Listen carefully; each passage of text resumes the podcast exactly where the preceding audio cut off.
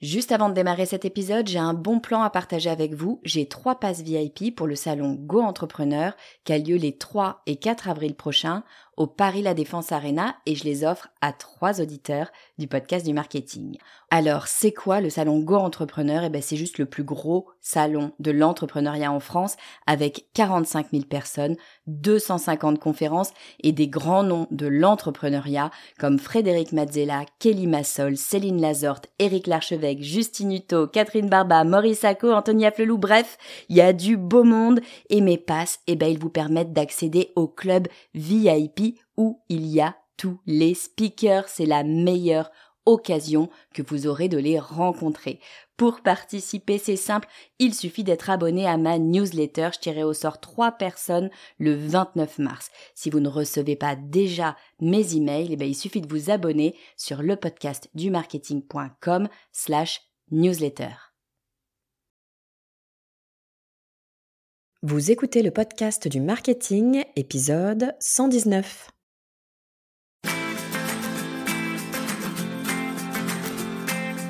Bonjour et bienvenue. Je suis Estelle Ballot et je suis ravie de vous recevoir sur le podcast du marketing.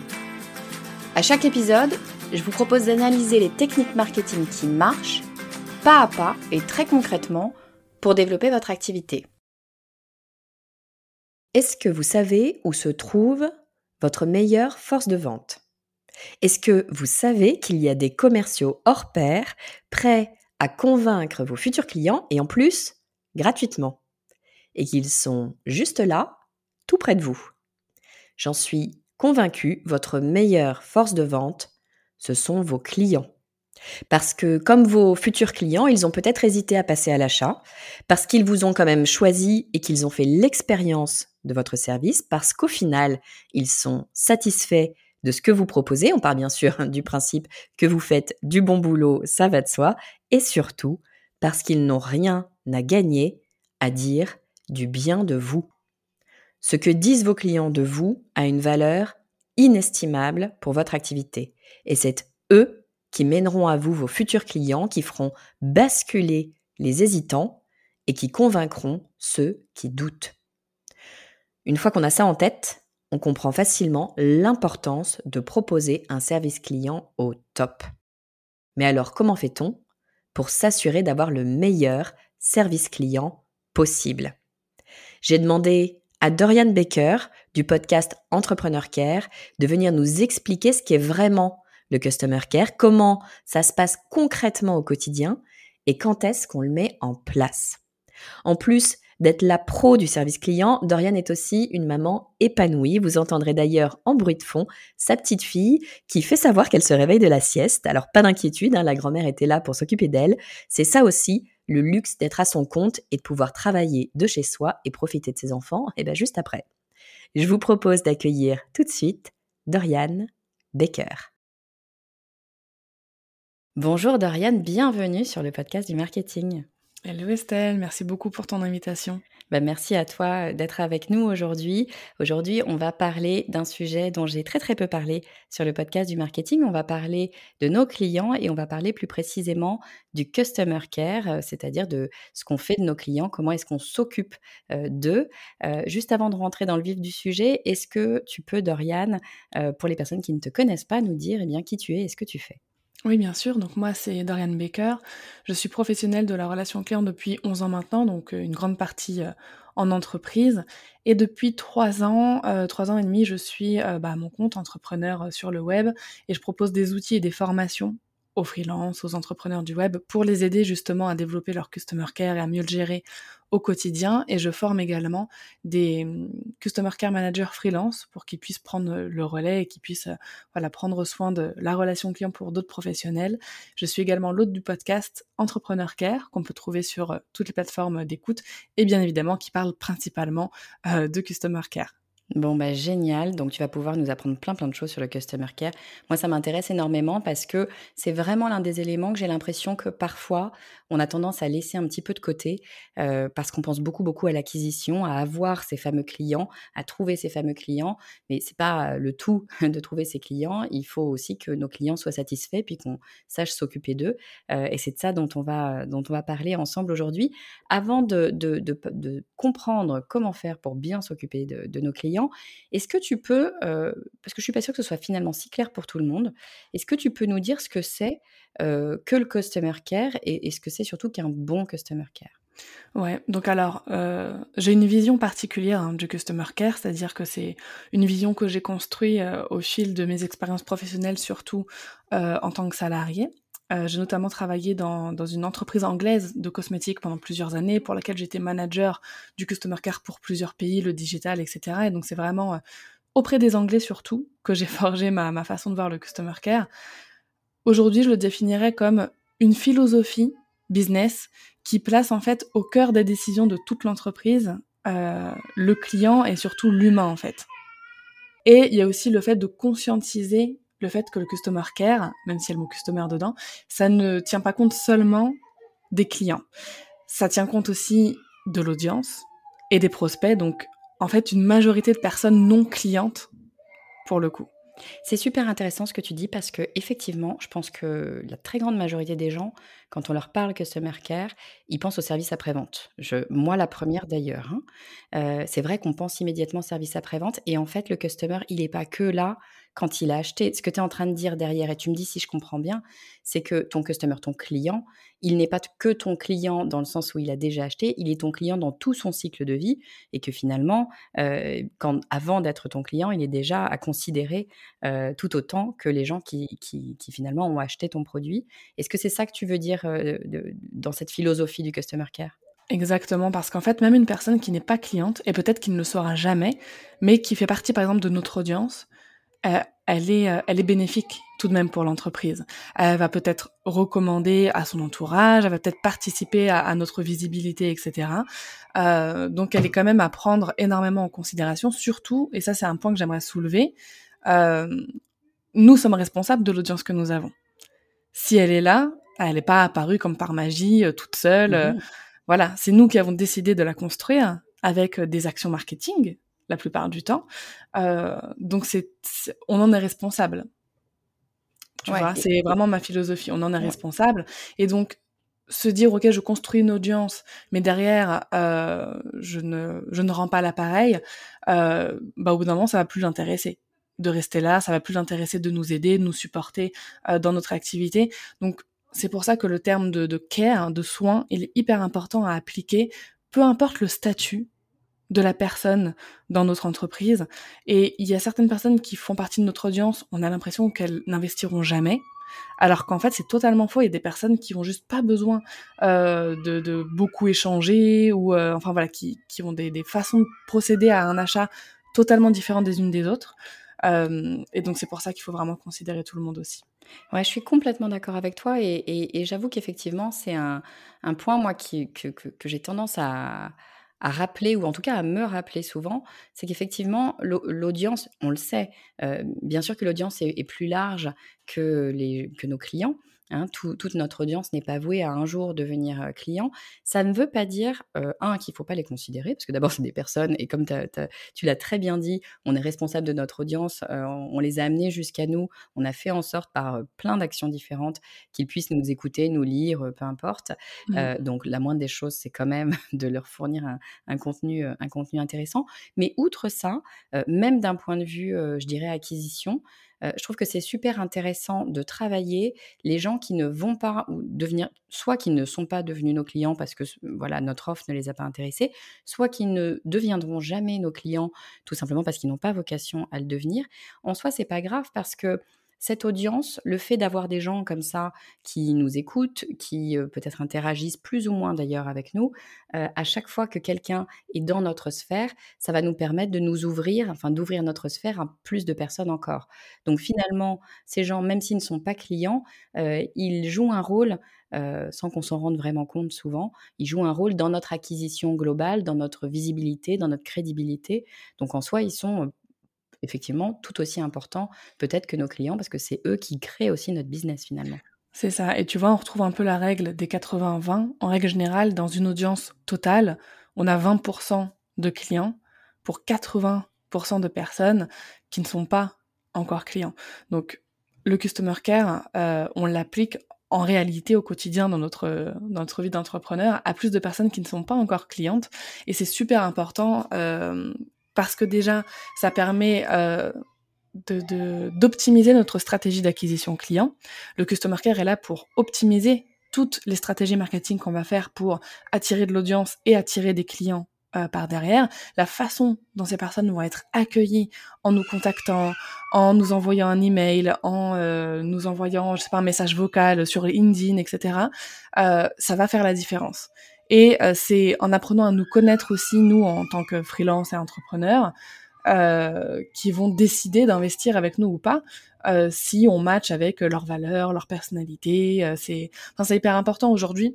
Euh, beaucoup de consommateurs ont, besoin de connaître un petit peu, tu sais, la personne qui se cache derrière une entreprise. bon, quand c'est possible, hein, bien sûr, pour prendre une décision d'achat. Pourquoi? Parce que aujourd'hui, on trouve de tout sur Internet tout le monde a des concurrents. Euh, quand on tape, euh, je sais pas moi, graphiste freelance, euh, web designer freelance, etc., on a des centaines, voire des milliers de choix qui s'offrent à nous. Et en général, le customer care, c'est un élément de différenciation qui est pris en priorité par les clients. Mais alors du coup, euh, Dorian, moi ce que j'en comprends de ce que tu me dis, c'est qu'effectivement, ce customer care, il va venir, euh, euh, enfin, il va être présent sur toutes nos actions marketing et pas justement seulement le SAV. Il va venir en, en soutien finalement de toutes nos actions parce qu'il va être la figure de ce qu'on est en train de proposer euh, en termes de communication, en termes de produits, en termes de toute action marketing. Comme tu le dis si bien, on a besoin de plus en plus de voir la personne qui est derrière. C'est encore plus vrai euh, typiquement quand on est indépendant ou quand on est une TPE, bien évidemment que de comprendre qui est eh bien le dirigeant, la dirigeante qui se cache derrière et peut-être la connaître un petit peu ou avoir ce sentiment de la connaître d'ailleurs, ça va être intéressant. mais évidemment, quand on est entrepreneur, quand on est de côté, on se dit, bah, c'est bien joli tout ça, mais ça va me prendre un temps de dingue. Comment je vais faire pour venir soutenir toutes mes actions marketing, communication avec ce customer care Et c'est vrai, c'est une vraie préoccupation, je pense, des, entrepreneurs en général ou même des, responsables marketing, hein, ça, ça l'est aussi, de se dire comment est-ce que on va faire au quotidien pour mettre en place, pour gérer ce customer care? Est-ce que tu as des, des, astuces ou des outils comme ça à nous proposer? Alors, là, je vais me mettre à la place d'un freelance, d'un entrepreneur, d'un solopreneur ou d'une toute petite équipe. La plupart du temps, si on a ce sentiment que ça nous prend énormément d'énergie ou même énormément de temps, c'est parce qu'il n'y a pas d'organisation qui a été créée pour la gestion du customer care. C'est-à-dire que quand on est freelance, souvent, on va aller euh, checker nos emails vite fait le matin, ah, et puis on va continuer euh, dans l'après-midi, ah, et puis on a encore d'autres emails euh, qu'on n'a pas traités dans la journée, donc le soir à 22h devant une série Netflix, on va ouvrir son ordinateur pour répondre à quelques emails. Pareil pour ses DM, on va les, les ouvrir au, au, fil de la journée. Ce qui donne ce sentiment, en fait, que c'est une tâche extrêmement chronophage qui nous prend toute la journée. Alors qu'en fait, si on batch en fait tout simplement cette tâche, donc ça c'est vraiment un système d'organisation très simple qui peut s'appliquer à n'importe quel euh, pan de notre entreprise. Si on regroupe, je dis un exemple, euh, on se dit ok tous les jours une heure par jour, je dédie ce temps-là à euh, gérer mes réponses de 9h à 10h tous les jours avec mon café, mon thé. Je ne fais que ça. En règle générale, enfin pour tous mes clients que j'ai accompagnés, quand je leur disais de faire cet exercice, de répondre à tout, euh, et ensuite de ne pas retourner dans leur messagerie de la journée, mais seulement d'y retourner le lendemain à la même heure.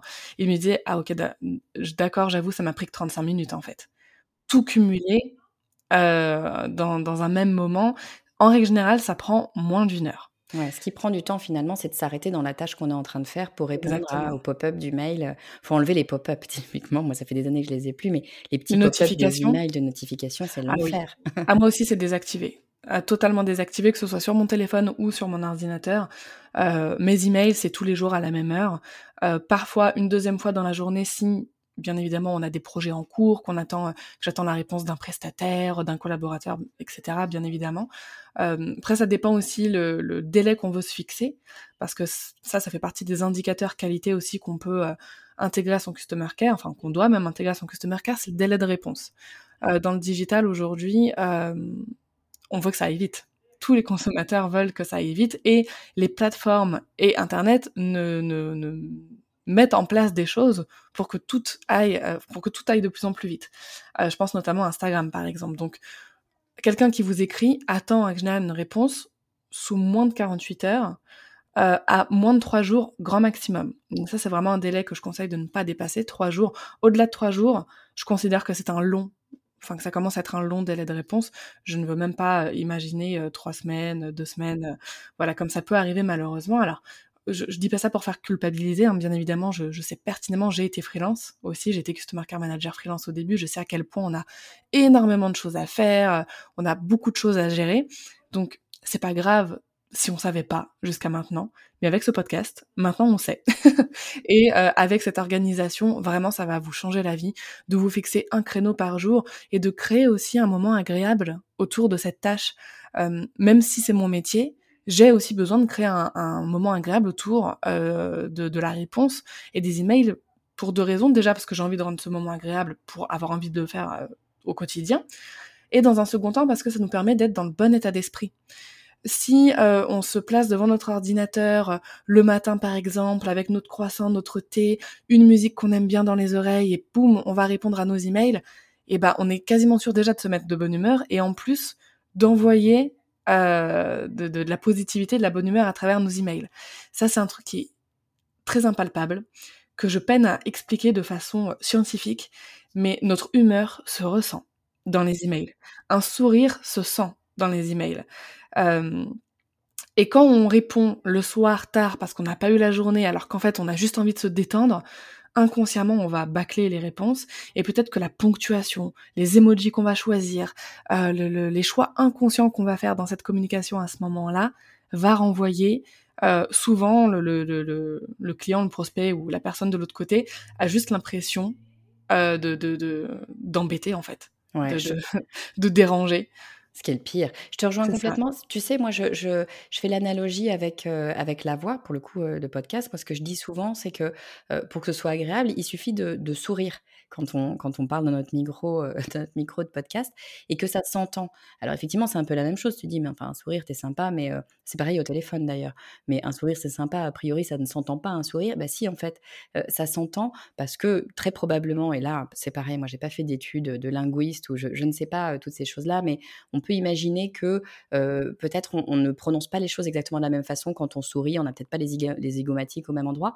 Et moi, je ne le sais pas, je ne sais pas le, déceler si je le fais de façon complètement objective, mais en revanche, de façon inconsciente, on sait bien toutes ces choses-là. Et je te rejoins complètement. À l'écrit, je suis sûre que c'est la même chose. On n'utilise pas, on met pas la virgule au même endroit, on n'utilise pas exactement le même mot. Peut-être que c'est une histoire même d'espace entre, entre les lignes. Enfin, je pense que c'est des micro-choses, mais on les comprend très très bien, tous ces signes-là, et je suis complètement d'accord avec toi. Si on n'est pas dans un mood sympa, et eh ben forcément notre réponse, même si on essaye toujours d'être évidemment sympathique avec nos clients, ça se sentira, ce sera moins agréable en tout cas. Donc je te rejoins complètement. Puis en plus c'est plus agréable aussi pour nous. c'est ça, exactement. Il faut en faire un moment effectivement sympa. Donc c'est pour ça que c'est vraiment important d'intégrer en fait cette tâche, le customer care, dans son organisation quotidienne, comme n'importe quelle autre tâche. Euh, qu'on a intégré sans même se poser de questions. Créer du contenu pour les réseaux sociaux, euh, gérer euh, nos, nos, campagnes marketing, travailler notre branding. Enfin voilà, c'est des choses qu'on a intégrées automatiquement sans même se poser de questions dans la gestion de, de, son entreprise au quotidien. Mais le customer care, ça c'est quelque chose en règle générale effectivement qu'on n'y pense pas instinctivement et qu'on gère comme ça au compte-goutte. Et c'est le piège. C'est vraiment le piège. Ouais, c'est vrai que c'est le piège si jamais effectivement tu commences à répondre à, tous les emails ou j'imagine tu parles d'Instagram, tous les DM Instagram ou ou tous les tous tous les commentaires de posts. Tu vas en avoir tout au long de la journée, potentiellement. Si tu t'arrêtes toutes les 5 secondes pour répondre à à ton Instagram ou à ou à tes emails, à la fin de la journée, fondamentalement, tu tu n'as fait que, entre guillemets, «répondre à ton Instagram» alors que ce que tu nous dis, c'est que si tu t'organises, potentiellement en une heure sur ta journée, c'est fait. Ouais, exactement. En règle générale, quand, heu, le nombre de notifications au total ne dépasse pas 100-150 maximum, donc quand je dis notifications au total, c'est, heu, email, DM, commentaires, tout mélangé bien sûr. Nombre de réponses à offrir, donc pareil, pas forcément le nombre de mails qu'on reçoit parce que si on reçoit 50 50 spams ou 50 pubs, on n'a pas besoin de répondre. En règle générale, en une heure, ça peut être, heu, ça peut être réglé selon bien évidemment les interactions. Je dis une heure parce que par exemple sur Instagram, souvent parfois on va nous envoyer juste des emojis. Bah peut-être que si on nous, envoie juste un emoji, euh, on va répondre par un emoji. Donc ça va nous prendre littéralement deux secondes euh, à répondre. Donc voilà, encore une fois, à tempérer. Hein. Si euh, vous avez 30 messages par jour, mais que ces 30 messages, ce sont que des pavés de, de 30 lignes, là, effectivement, ces 30 messages vont déjà vous combler une heure. Donc, à voir aussi, en général, si ça dépasse une heure par jour, si pendant cette heure-là, on est 100% concentré, qu'on ne fait vraiment que ça, que de répondre, si ça dépasse et qu'on voit qu'on n'a même pas euh, réglé 20% de tout ce qu'on reçoit pendant cette heure-là, alors là, c'est qu'on a besoin d'aide. Et c'est qu'on a besoin de déléguer euh, cette partie-là, par contre. Oui, parce que c'est un fait. Tu peux avoir, et selon tes, ton business, j'imagine que c'est pas du tout la même chose. Tu peux tout simplement avoir besoin dans ton activité d'un customer care très présent parce que, eh bien, tes clients interagissent beaucoup avec toi ou ont besoin de, de, plus d'informations. Est-ce que dans ces cas-là, Dorian, toi, tu, tu, tu proposes peut-être aux gens, est-ce que c'est une bonne idée d'aller essayer de, mmh, de mettre en place des process? Je suis en train de penser notamment aux réponses automatiques. Alors, peut-être aux, aux bots, tu sais, aux aux, réponses qu'on peut avoir de façon automatique, mais, mais pas que. Est-ce que toi, euh, derrière ton ordinateur, enfin je dis toi, hein, mais la personne qui est derrière euh, son ordinateur qui va répondre, euh, est-ce que c'est une bonne idée d'avoir des réponses préécrites ou est-ce que tu penses que c'est pas quelque chose à faire? Si, c'est une excellente technique et c'est un outil d'ailleurs que, que, je recommande et que, j'ai créé même aussi pour mes clients. c'est de créer en fait une bibliothèque de réponses type. Pourquoi? Parce qu'on a énormément de questions qui sont toujours les mêmes qui reviennent vers nous chaque jour. Ça peut être que euh, quand, quand est-ce que tu as une prochaine disponibilité pour tel projet, quels sont tes tarifs? Enfin voilà, on a des, des questions que tout le monde nous pose régulièrement et il faut avoir des templates euh, déjà prêts, déjà rédigés, euh, de, de la meilleure des façons en plus parce qu'on les travaille en amont. Et en fait, ce qui est génial, c'est qu'en utilisant des templates, c'est que sur le moment, au moment où on répond à cette personne, on a à se concentrer uniquement sur la personnalisation du message. On n'a pas à repenser euh, au fond de la réponse, au corps de la réponse, parce qu'en fait, bah voilà, nos tarifs, euh, ils sont ce qu'ils sont et ils sont notés. On, voilà, on a déjà mis ça dans le template. Par contre, on peut se concentrer sur euh, personnaliser au max la réponse, donc rebondir sur son, déjà mettre son prénom, répondre bonjour prénom ou, ou, Madame, Monsieur selon notre notre identité d'entreprise et rebondir, par exemple, si c'est une personne qui vous dit, OK, euh, je suis entrepreneur, je viens de me lancer, j'aimerais euh, créer un site web, et bah, peut-être prendre le temps de la féliciter, bah, félicitations à toi de t'être lancé, je suis heureuse que tu me contactes, heureux, heureuse de que tu me contactes pour euh, bah, que je puisse t'accompagner dans ton projet, voilà, simplement personnaliser, rebondir sur des éléments personnels que la personne nous indique dans son email, c'est ce que nous permet de faire justement des templates de réponses qui vont être qui vont être déjà rédigés. En termes d'automatisation, il y en a une que je recommande absolument, c'est d'avoir un, accusé de réception d'email euh, automatique. Donc dès que quelqu'un vous écrit, qui réceptionne en fait un accusé de réception. Donc l'objet ça peut être merci beaucoup, j'ai bien reçu ton message et dans le corps du message, remercier de nouveau pour pour le message et indiquer un délai de réponse. Par exemple, dire bonjour. Euh, en général, on ne peut pas personnaliser euh, avec des, des boîtes de messagerie classiques comme Gmail ou Spark. On n'a pas la possibilité de personnaliser, mais en vrai, c'est pas très très grave à ce moment-là. Donc de dire bonjour, de remercier pour le message.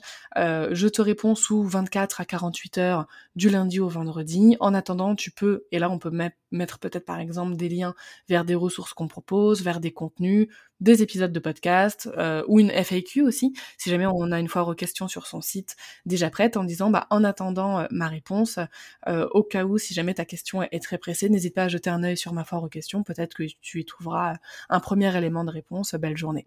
Donc juste un accuse de réception.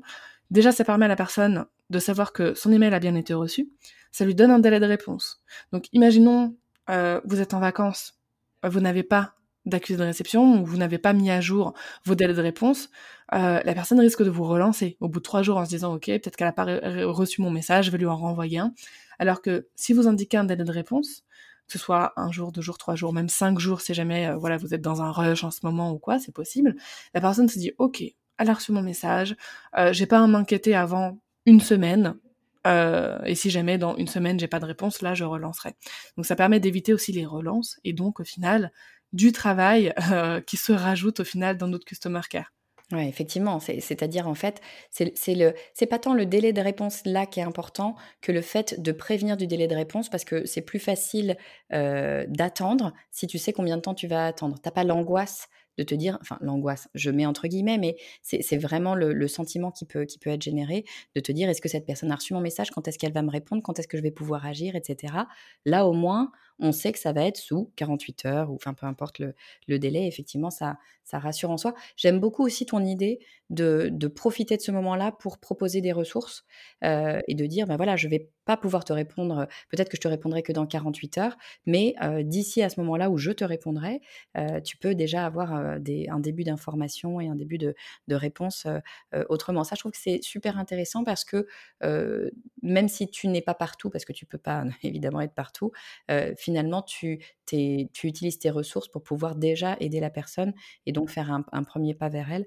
En ça, je trouve que c'est super intéressant. Est-ce que tu utilises, quand je t'écoute, ça me fait penser à un outil que moi j'utilise, que je trouve euh, tout bête, mais absolument euh, génial. Et effectivement, moi je l'utilise pas euh, particulièrement pour le customer care, mais je suis en train de me dire que ce serait probablement une bonne idée. Tu vas me dire si tu utilises ça. Alors j'imagine qu'il y a plein de logiciels pour faire ça. Moi j'ai un petit logiciel qui s'appelle A-Text, donc A-T-E-X-T, je mettrai le, le lien éventuellement. c'est un petit logiciel où tu vas, dans lequel tu vas rentrer des messages types que tu utilises. Alors soit pour du customer care, mais ça peut être pour plein de choses. moi, typiquement, je l'ai pour mes invitations sur LinkedIn. Enfin, tu vois, des, des, blocs de texte que tu utilises régulièrement et tu crées un petit raccourci. Donc, tu choisis le, le, mot. En l'occurrence, moi, par exemple, si c'est une invitation, je mets toujours à invite, ce qui me permet de, a priori, je ne tape jamais à invite parce que ça veut rien dire quand je, quand je tape un texte. Mais si je tape à invite, tout attaché, ben, ça va me mettre automatiquement ce, bloc de texte avec potentiellement, si j'ai à insérer un prénom, je vais juste avoir le prénom à rentrer ou des choses comme ça qui sont, qui sont prévues. Est-ce que c'est des choses que, que tu conseilles effectivement d'avoir des petits, des petits logiciels comme ça malins qui te permettent d'aller un petit peu plus vite sur l'intégration sur des, des textes? Ah oui, ouais, ouais. Et euh, toi, c'est une, euh, une extension euh, Google Chrome, par exemple Ouais, de mémoire, c'est une extension Google Chrome, exactement. Ah, c'est génial. Ça, c'est vraiment génial. Mm. Alors, il faut savoir que si on peut s'aider d'outils comme ça, bah écoute, je le découvre. En plus, je ne connaissais pas, donc c'est top. moi, je sais que j'utilise les, les fonctionnalités des messageries dédiées à, en tout cas pour la boîte mail, dédiées à, à ça. Donc, tu peux enregistrer, par exemple, dans ton Gmail, dans ton Spark, dans ton Superhuman, des modèles de réponse. Et pareil avec ce système de, euh, de, recherche, mais effectivement, ça s'intègre que dans les emails. L'avantage de ton outil, c'est que comme c'est euh, sur ton navigateur, tu peux rechercher des réponses types, que, tu sois dans tes emails, sur ton Instagram, euh, sur ton ordinateur, ton Facebook ou ton LinkedIn comme tu le fais. Et si jamais on est dans son, sur son téléphone, et qu'on traite aussi son customer care depuis son téléphone, c'est possible surtout pour les réseaux, on a la possibilité de créer ces raccourcis dans les paramètres directement de notre téléphone. Enfin, moi, je sais que j'ai un iPhone et on a une catégorie qui s'appelle euh, réponses, enfin voilà, des, des réponses. Je sais, sais, plus exactement comment ça s'appelle, mais ce qui fait que quand on va aller répondre ensuite dans nos DM, etc., euh, avec les raccourcis clavier, on pourra attraper en fait ces, templates là. Sinon, euh, les réseaux euh, proposent aussi euh, la plupart du temps des fonctionnalités comme ça. Instagram a une fonctionnalité qui s'appelle réponse rapide, dans lesquelles ou réponse enregistrée, ils changent de nom régulièrement, mais bon, c'est la même chose. On peut aller enregistrer des réponses déjà toutes faites et on aura juste à cliquer dessus en, en, deux clics en fait en DM Instagram. Ensuite, elles apparaissent et on peut les personnaliser avant de les envoyer. Ouais, ça c'est ça c'est génial parce qu'effectivement c'est des tout petits trucs mais qui font gagner vachement de temps parce que euh, c'est vrai dans le customer care mais c'est vrai aussi euh, d'ailleurs dans la relation euh, souvent avec nos fournisseurs par exemple ou nos partenaires bien souvent quand même il y a pas tout, mais il y a des blocs de texte qui reviennent tout le temps, tout le temps. Donc, euh, si on peut gagner, euh, parfois, ça c'est faire gagner 15 secondes, mais 15 secondes plus 15 secondes plus 15 secondes, à la fin de la semaine et à la fin de l'année, ça te fait quand même gagner un temps, un temps non négligeable. Donc, puis surtout, c'est un temps qui sert à rien. Si c'est pour réécrire la même chose, autant l'écrire bien une fois et puis l'utiliser à chaque fois. Génial. Euh, bon, ben là, on a parlé quand même pas mal, effectivement, de, de, notre audience, de, de, de, nos clients, mais est-ce qu'il y a euh, des choses qui sont particulières à l'expérience client avant l'achat et après l'achat? Ouais, alors l'expérience client, c'est un, une partie du customer care, en fait, c'est un pan du customer care, moi qui me passionne beaucoup parce qu'on peut faire énormément de choses et c'est euh, pour moi la catégorie du customer care dans laquelle on peut vraiment faire preuve de créativité euh, et je trouve ça génial. Donc l'expérience client se découpe effectivement en trois grossières parties, on va dire. On a la partie euh, parcours client ou parcours visiteur, on peut l'appeler comme on veut, où la personne n'est pas encore client. Donc c'est le parcours du point A, donc le point au moment où elle va découvrir notre activité, notre marque, ou qu'elle va tomber sur l'un de nos contenus, euh, jusqu'au point euh, Z de l'achat on va dire, parce que c'est un petit peu le but. Donc, quel est le chemin par lequel on veut faire passer ces personnes-là?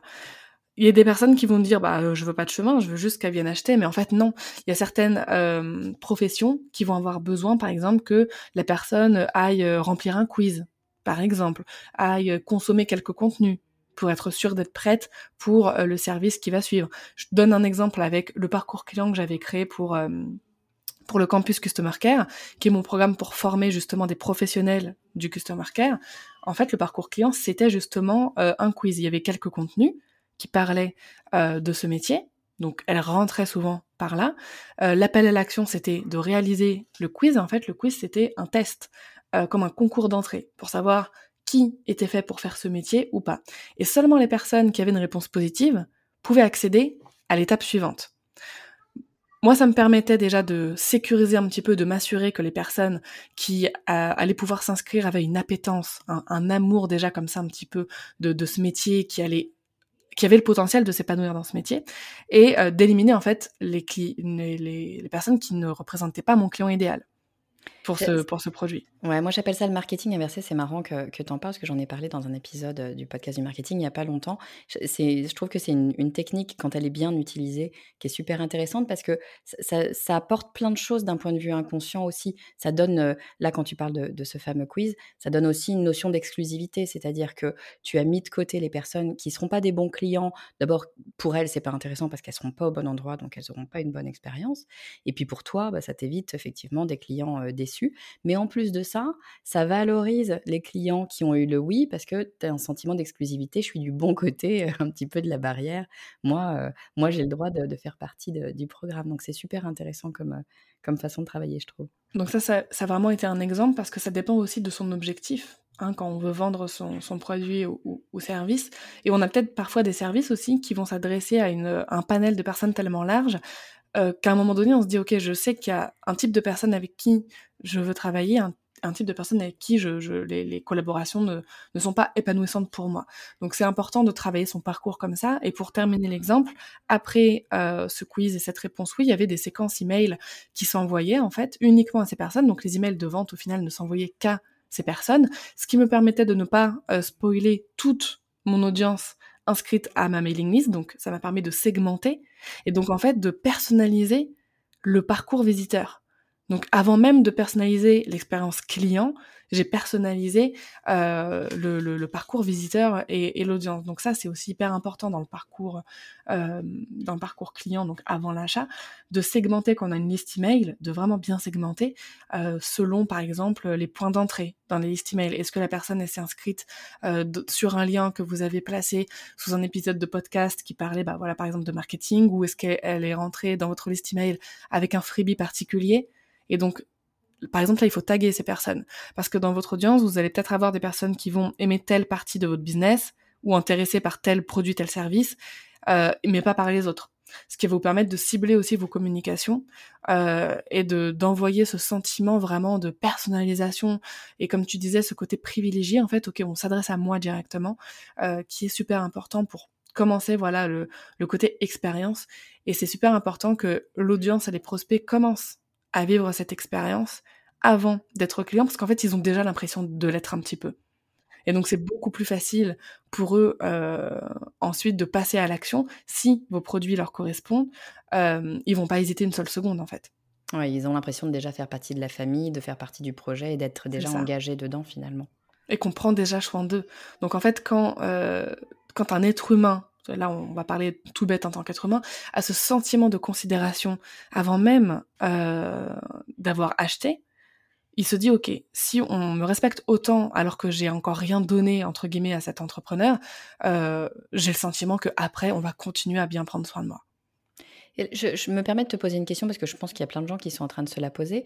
Du coup, là, toi, ton système, ce que tu nous expliques, c'est que on a intérêt à segmenter notre audience pour bien euh, proposer les bons, euh, les, bons messages à la bonne personne, et notamment euh, l'offre de vente. Finalement, tu vas pas la proposer à ton audience entière, mais que à l'audience que tu estimes être prête à, l'entendre, donc l'audience qui a, le, j'imagine, la plus grande probabilité de, convertir. Donc ça, je comprends très bien l'intérêt d'avoir une, conversion plus importante, d'avoir un sentiment de personnalisation, etc. Mais est-ce que le risque, c'est pas du coup de se dire qu'on laisse de côté une partie de l'audience parce que nous, on considère qu'elle ne serait pas intéressée par notre offre et que peut-être on se trompe. Est-ce que c'est un sujet qui est déjà venu dans, tes réflexions, les réflexions de tes clients? Comment est-ce que tu fais pour mettre cette limite de bah, moi je vais décider de proposer l'offre à, cette partie de mon audience mais, pas à cette autre partie? Alors la façon dont il faut procéder, et tu fais bien de souligner cette question, euh, faut être prudent dans le sens où si on n'a qu'une seule offre, par exemple, notre audience bah, potentiellement le sait et nous suit pour cette offre-là. Là, quand je parle de segmentation, euh, je prends aussi l'exemple de quelqu'un qui a plusieurs offres, peut-être qui s'adresse à plusieurs cibles différentes. Euh, par exemple, un web designer freelance qui va avoir une offre pour les personnes qui débutent et ça va être juste un accompagnement, un consulting. Euh, une offre où c'est lui qui va gérer toute la création du site web et donc le budget est peut-être de 3000 euros plus, plus élevé. voilà, quand on a vraiment des offres très différentes qui vont s'adresser à un type de client différent, là oui, je pense que c'est indispensable de segmenter euh, et d'essayer de proposer euh, le bon produit à la bonne personne qui en a besoin.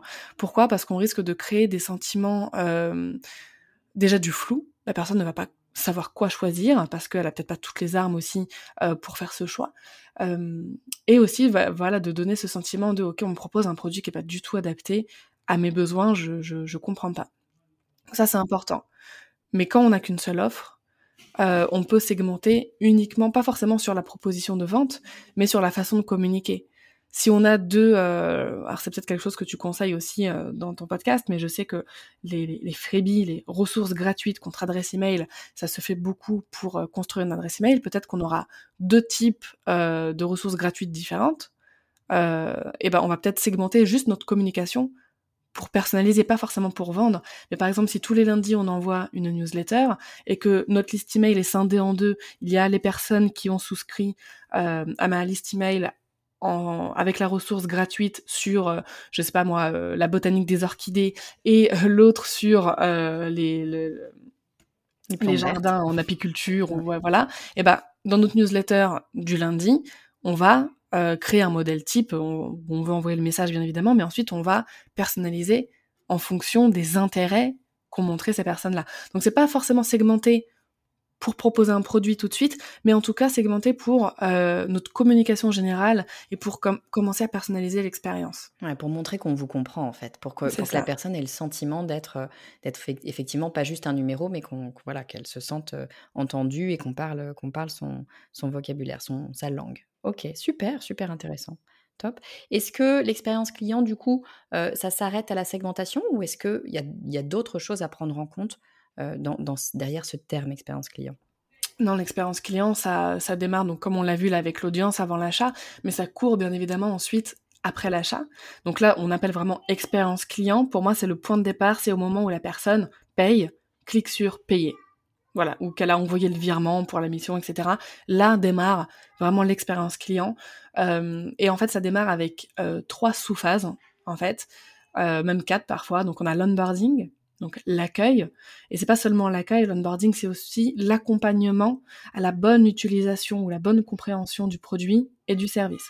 Donc de tout mettre en place pour que euh, notre client euh, voilà, ait toutes les informations et toutes les ressources à sa disposition pour utiliser notre produit ou euh, consommer le service qu'on va lui proposer. Ensuite, on a la phase de suivi, en règle générale plus ou moins longue selon euh, notre activité, où on va euh, surtout rassurer le client, le tenir informé de l'avancée du projet avant même que lui se demande où ça en est. Ça c'est super important d'anticiper un petit peu et de pas attendre le fameux bon euh, ça en est où? Ça c'est en règle générale quand le client se pose cette question, c'est qu'il n'est pas rassuré et c'est pas forcément bon signe. Ensuite, on peut avoir la phase aussi euh, que j'appelle un peu de célébration, donc de rendu de projet, encore une fois selon euh, ce qu'on vend bien évidemment, mais si on prend euh, l'exemple d'un freelance graphiste, web designer, eh ben, on a cette phase tant attendue par le client, c'est pour ça qu'il a investi au départ, c'est voir son site web terminé, c'est voir sa charte graphique, et donc on a un petit peu ce moment de, de, de fête, de célébration où ça y est, enfin c'est terminé et on découvre on découvre enfin le projet, c'est un moment hyper important. Ensuite, on va voir l'outboarding. Donc là, c'est au contraire l'accompagnement à la fin de l'utilisation d'un produit ou la fin d'une mission.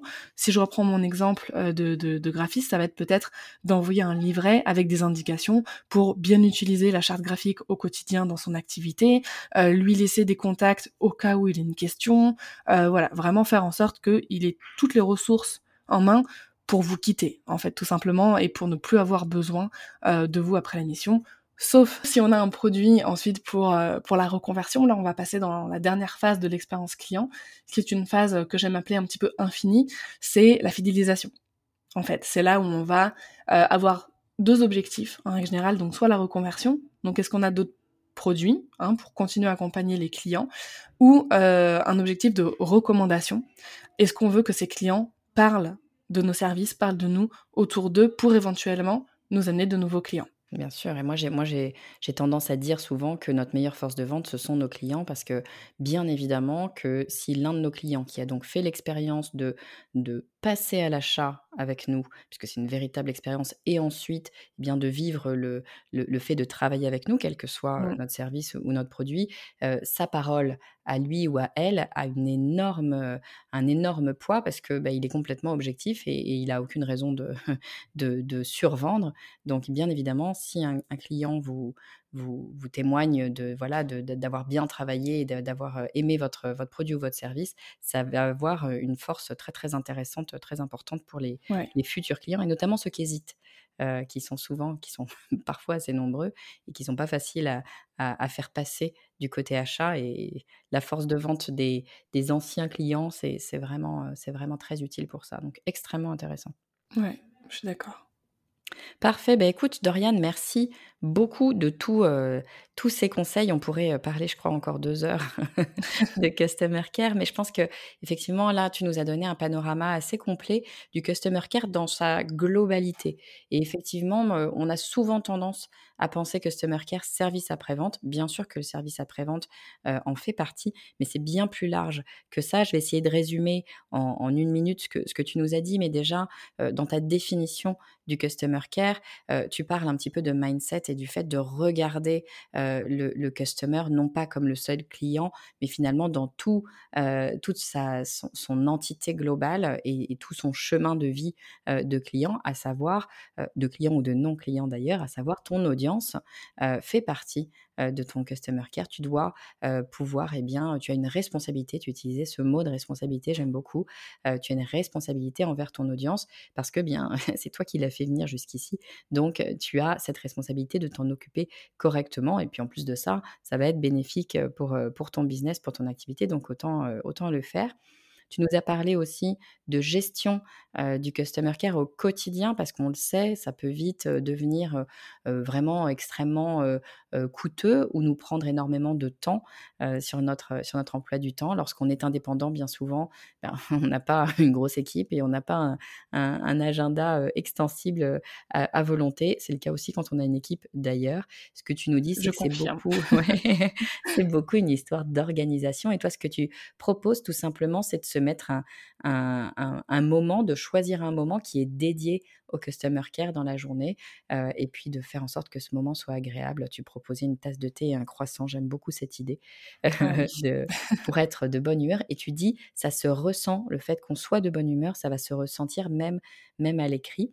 Et puis tu nous parlais aussi d'expérience client au sens global. Et ce que tu nous disais, c'est que bien sûr, il faut prendre en compte tout le chemin du client. On peut appeler ça le funnel, on peut appeler ça le tunnel, on peut appeler ça de plein de façons différentes. Et on n'est pas que dans la vente d'ailleurs, mais vraiment toutes les étapes par lesquelles vont passer nos clients. Il va falloir faire en sorte de pouvoir les accueillir à tous ces moments-là jusqu'au moment de l'achat et jusqu'à derrière au moment du post-achat, de l'accompagnement après que la personne a, décidé de travailler avec nous pour que eh bien, son expérience soit la plus agréable possible et in fine, eh bien, que cette personne soit continue à travailler avec nous, qu'on la fidélise, soit qu'elle aille vers un témoignage et que eh bien, elle puisse nous aider finalement à vendre notre offre ou à proposer notre offre à d'autres à d'autres personnes. Est-ce que, est-ce que j'ai essayé de résumer de façon très rapide Hein, mais est-ce que ça englobe à peu près ce que tu souhaitais nous dire aujourd'hui? Ouais, ça englobe parfaitement et je vais juste préciser quelque chose parce que c'est important. je sais que souvent le customer care, quand on se rend compte en plus que, bah, par exemple en tant que professionnel, on ne s'en occupe pas forcément bien, souvent on a tendance à culpabiliser. Et j'aimerais dire que non, il ne faut pas. encore une fois, même moi en tant qu'entrepreneur, je découvre des choses tous les jours sur des bonnes pratiques marketing, communication, gestion d'entreprise, etc. Et c'est normal d'apprendre tous les jours euh, quand on est freelance entrepreneur et le customer care n'y échappe pas. Moi-même, si je suis entre, euh, professionnelle du customer care depuis 11 ans, les, le digital évolue tellement vite que j'en je continue d'apprendre chaque semaine, chaque mois quand je fais de la veille, etc., selon les nouveaux outils qui sortent. Donc vraiment, faut pas culpabiliser par rapport à ça. À partir du moment où on en a conscience, on peut prendre des bonnes décisions. Et dernière chose, si on est vraiment débordé, par son customer care. Déjà, faut savoir que c'est bon signe. Ça veut dire que votre euh, activité plaît, votre entreprise plaît, et c'est vraiment un signe euh, de bonne évolution de votre entreprise si vous êtes de plus en plus sollicité, de plus en plus contacté. Euh, et si cette tâche commence à vous prendre beaucoup trop de temps, si elle commence à vous prendre plus d'une heure ou deux heures par jour selon le temps que vous avez à investir dedans, vraiment ne pas hésiter à investir dans des ressources humaines, dans une personne dont c'est le métier, euh, qui va prendre le relais euh, en totalité ou partiellement euh, sur la gestion de votre customer care. Et c'est un énorme soulagement pour un entrepreneur. Je sais que l'année dernière, j'ai formé 13 customer care managers. Cette année, j'en forme 39 et toutes celles qui ont déjà trouvé, enfin, il y en a beaucoup déjà qui ont trouvé des clients en plus de ça, parce que c'est un énorme besoin. Et il ne faut pas se dire que ce n'est pas parce que c'est pas vous qui répondez que c'est mal. Pas du tout. le principal, c'est que votre audience, vos prospects, vos clients, aient les bonnes informations, au bon moment, qu'il soit euh, chouchouté, hein, comme on dit. Et il euh, n'y a aucun souci si c'est pas vous, du moment que c'est transparent et que la personne signe, par exemple, je sais pas, Gertrude, Customer Care Manager pour euh, telle entreprise, et ben il y a aucun souci. C'est une option pour vous aussi. Je suis, complètement d'accord. Les gens l'entendent et le comprennent, et le comprennent très bien. Et puis, comme tu dis, effectivement, le moment où on se sent débordé, il y a des, éléments d'organisation, bien sûr, peut-être à mettre en place d'abord.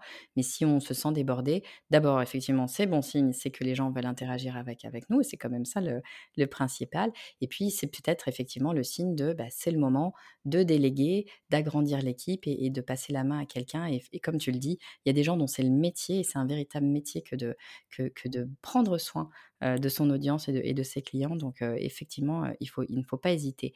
À ce sujet, justement, si dans les gens qui nous écoutent, il y a des personnes qui veulent en savoir plus sur le Customer Care, où est-ce qu'elles peuvent te trouver, te suivre, en savoir plus? Dis-moi. Alors, il y a mon site, donc dorianbaker.com, euh, qui va très probablement changer euh, et va se transformer en bakerbloom.com, donc le nom de mon entreprise, mais dans tous les cas, il y aura une redirection, donc euh, il n'y aura pas de souci là-dessus, mais je vous préviens, si vous tombez sur un, site qui a un autre nom, ce sera bien le mien. sur mon podcast Entrepreneur Care, qui est disponible sur toutes les plateformes d'écoute, sur Instagram, à Dorian underscore Baker, où je suis le plus active, mais il y a aussi LinkedIn, sur lequel je commence à m'amuser pas mal, donc pareil, Dorian Baker. Super, bon, je mettrai tous les liens évidemment euh, dans les notes de l'épisode, donc n'hésitez pas à faire appel à Dorian si le sujet du Customer Care eh bien, vous intéresse. Merci infiniment Dorian d'avoir partagé euh, toutes ces infos avec nous euh, aujourd'hui. Merci à toi Estelle, c'était un, véritable plaisir de m'exprimer de nouveau là-dessus. Effectivement, on a du mal à m'arrêter quand je parle de Customer Care parce que c'est ma passion. Donc merci beaucoup pour ton invitation. Merci Dorian, tu es la bienvenue quand tu veux. Merci infiniment Dorian pour tous tes précieux conseils. Je suis sûre que beaucoup en t'écoutant se sont dit mais bien sûr, c'est ça qu'il faut faire. Pourquoi est-ce que je ne l'ai pas déjà mis en place dans mon entreprise?